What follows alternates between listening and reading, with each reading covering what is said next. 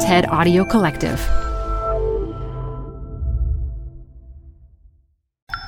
This TED Talk features education entrepreneur Mohamad Jebara, recorded live at TED at Westpac 2017. Support comes from Zuckerman Spader.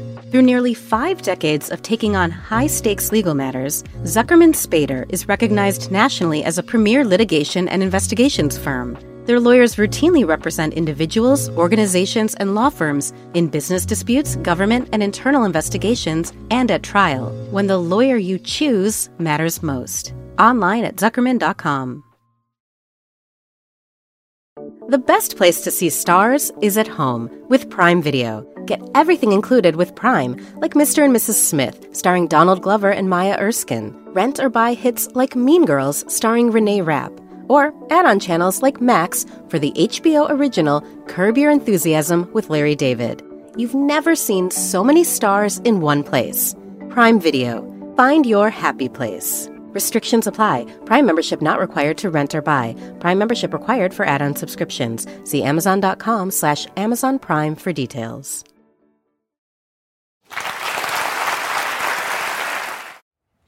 For as long as I remember, I've loved mathematics. Actually, it's not 100% true. I've loved mathematics for all but a two week period in senior high school. I was top of my class and we were about to start the extension maths course. I was really excited about this brand new topic coming up complex numbers. I like complex. My teacher was priming us for the concepts with some questions about square roots. Square root of 9, 3. Square root of 256, 16. Too easy. Then she asked the trick question What about the square root of negative 1? Of course, we were all over it. Come on, miss. We all know you can't take the square root of the negative. That's true in the real world, she said. But in the complex world, the square root of negative 1 is the imaginary number i. that day, my entire mathematical world came crashing down on me. Imaginary numbers? Seriously? But mathematics is a source of truth. Please don't go abstract on me. I would have studied art if I wanted to play with imaginary numbers. This is extension maths. Let's get back with the program. She didn't. And over the next couple of weeks, I reluctantly performed meaningless calculations, finding imaginary solutions to quadratic equations. But then something amazing happened. We began finding elegant solutions to real world problems we previously had no answers to starting with the complex world of imaginary numbers. So, some mathematician 500 years ago decides to have some fun and make up these imaginary numbers.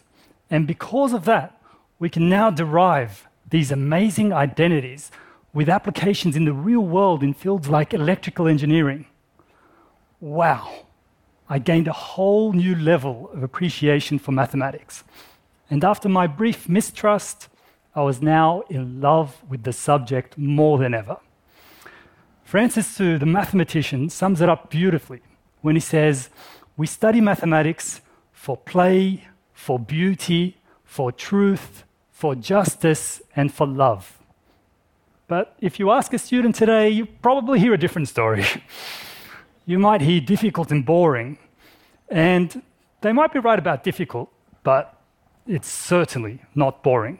In fact, I'd say being difficult to master is part of what makes it beautiful, because nothing worth doing is easy.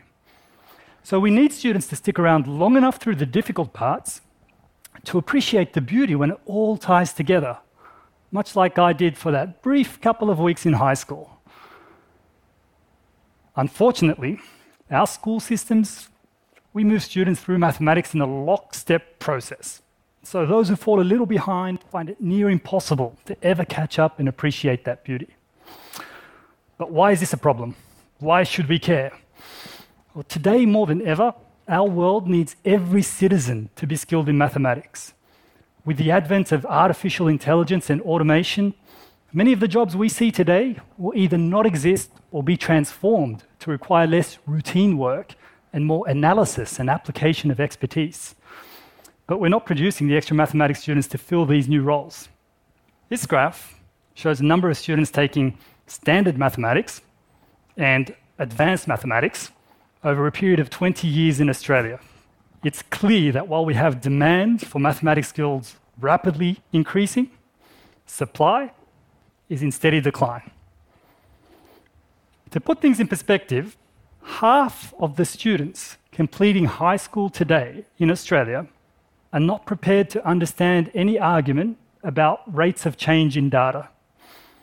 In this digital age, where fake news can influence election results, this is very concerning. Let me give you a concrete example. Let's take a closer look at that graph. Can everyone see what I've done there to stress my point? If you can't, let me show you it now with the vertical axis starting at zero where it should be. Yeah, you see it now, right? It's the exact same data, but I've manipulated the representation to influence you. And that's cool, that's my job up here. But in all seriousness, unless we do something to drastically improve student engagement with mathematics, we'll not only have a huge skills shortage crisis, but a fickle population, easily manipulated by whoever can get the most airtime. So, what's the solution? There are a lot of things we have to do. We need curriculum reform. We need our best and brightest encouraged to become teachers.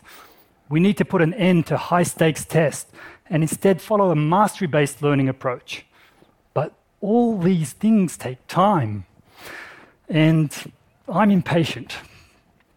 You see, I've been thinking about this for eight years now, ever since I left my job as a derivative trader to build a web application to help students learn mathematics. Today, our app is used by schools across the globe, and we're seeing big improvements for students who use the program regularly. But here's the thing we're only seeing it for students who use the program regularly, and most of them don't. So, after years of developing and refining the application, our biggest challenge was not so much product related. Our biggest challenge was motivating students to want to work on their gaps in understanding. You can imagine in today's attention economy, we're competing against Facebook, Snapchat, and PlayStation to try and get these students time. So we went back to the drawing board and started to think about how we could make it worthwhile for students to spend some of their attention budget on their education. We tinkered with gamification elements like points, badges, and avatars, and we'd see a, a temporary spike in engagement but things would go back to normal as soon as the novelty wore off. Then one day, my co founder Alvin came across a study of students in Chicago led by the behavioral economist Steven Levitt, where they paid students who improved on their test scores. He started telling me about some of the things they tested for and the interesting findings they had. For instance, they found that incentivizing students for inputs like effort worked a lot better than incentivizing for outputs like test scores. They found that for younger students, you could win them over with a trophy, but for older students, really needed cash.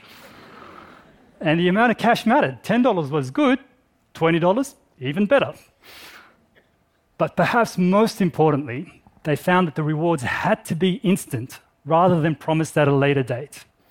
They went as far as to give the students $20 and say, touch it, feel it, smell it. It's all yours. But if you fail, I'm going to take it back. and that worked really well. I immediately got excited about the possibilities of implementing this in our program. But once the excitement settled down, there were a few concerns that crept in our minds. Firstly, was this ethical? Secondly, how would we fund this thing? And finally, would the results be sustained if the students were no longer paid? Now, let's look at the ethical part first.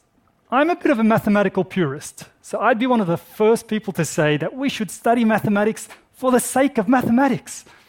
Remember, for play, for beauty, for truth, for justice, and for love, not for money. As I struggled with this, I came to see that while it's the way I look at mathematics now, it's only because I studied it long enough to appreciate it.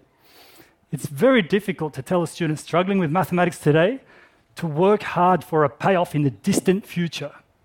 And it's not so much bribery that's at work here because I could bribe students by telling them about my big bonuses in my derivative trading days as a reward for doing well at maths. But it doesn't pay off for a very long time, so it's practically ignored. Behavioral economists call this hyperbolic discounting. And Levitt goes as far as to say that all motivating power vanishes when rewards are handed out with a delay. So, from a purely economic point of view, if we don't use immediate incentives, we are underinvesting in student outcomes. I took heart from that and came to see that as a society, we're actually quite used to financial incentives, whether it be by the government, by employers, or at home. For instance, many parents would pay their children an allowance or pocket money for doing chores in the house. So it wasn't really all that controversial. As I thought about that, it started to answer that second question of how are we going to fund this?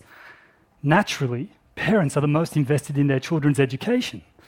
So let's charge them a weekly subscription fee to use our program, but if the students complete their weekly maths goal, we'll refund the subscription amount directly into the child's bank account. We chose three exercises completed over a one week period for a $10 reward. That way, we're incentivizing effort rather than performance over a short enough period and with a substantial enough payout for the students to care. Now, I remember when I first told my wife about this new business model. If she had any doubt left that I've gone completely mad, that pretty much confirmed it for her. she said to me, Mo, you realize that if everybody does their homework, which you want, you're not going to make any revenue, which you don't want. Great business model. I said, yeah, it's, it's more like an anti business model. It's, it's free if you use it, but you pay if you don't. Now, I knew from experience that not everybody in the country was going to jump on and do their maths homework every week. And if they did, sure, we'd go bust pretty quickly, but hey, we would have solved the country's math skills crisis. As a company, we've always run a double bottom line, looking to both make a return for investors as well as improve student outcomes. We know that our path to long term profitability is through improving student outcomes. So our dual objectives should never be at odds. So we're always looking to make our product decisions around helping students reach their weekly maths goal, effectively ensuring that they get paid and not us. Now, you must be wondering, how's this crazy business model going? You'll be glad to know we're still in business. We've been testing this now for the last five months on just our personal home users in Australia before we think about rolling it out to schools. And here are the early results. The green represents students who are completing their weekly maths goal, and the red, those who aren't. You can see a lot more are completing their homework than not. In fact, as our user base has grown, we found the percentage to be pretty steady at around 75%. So, on average, we receive our weekly subscription fee once every four weeks, and the other three weeks, we're rewarding the students. Now, of course, we're leaving some money on the table here, but guess what?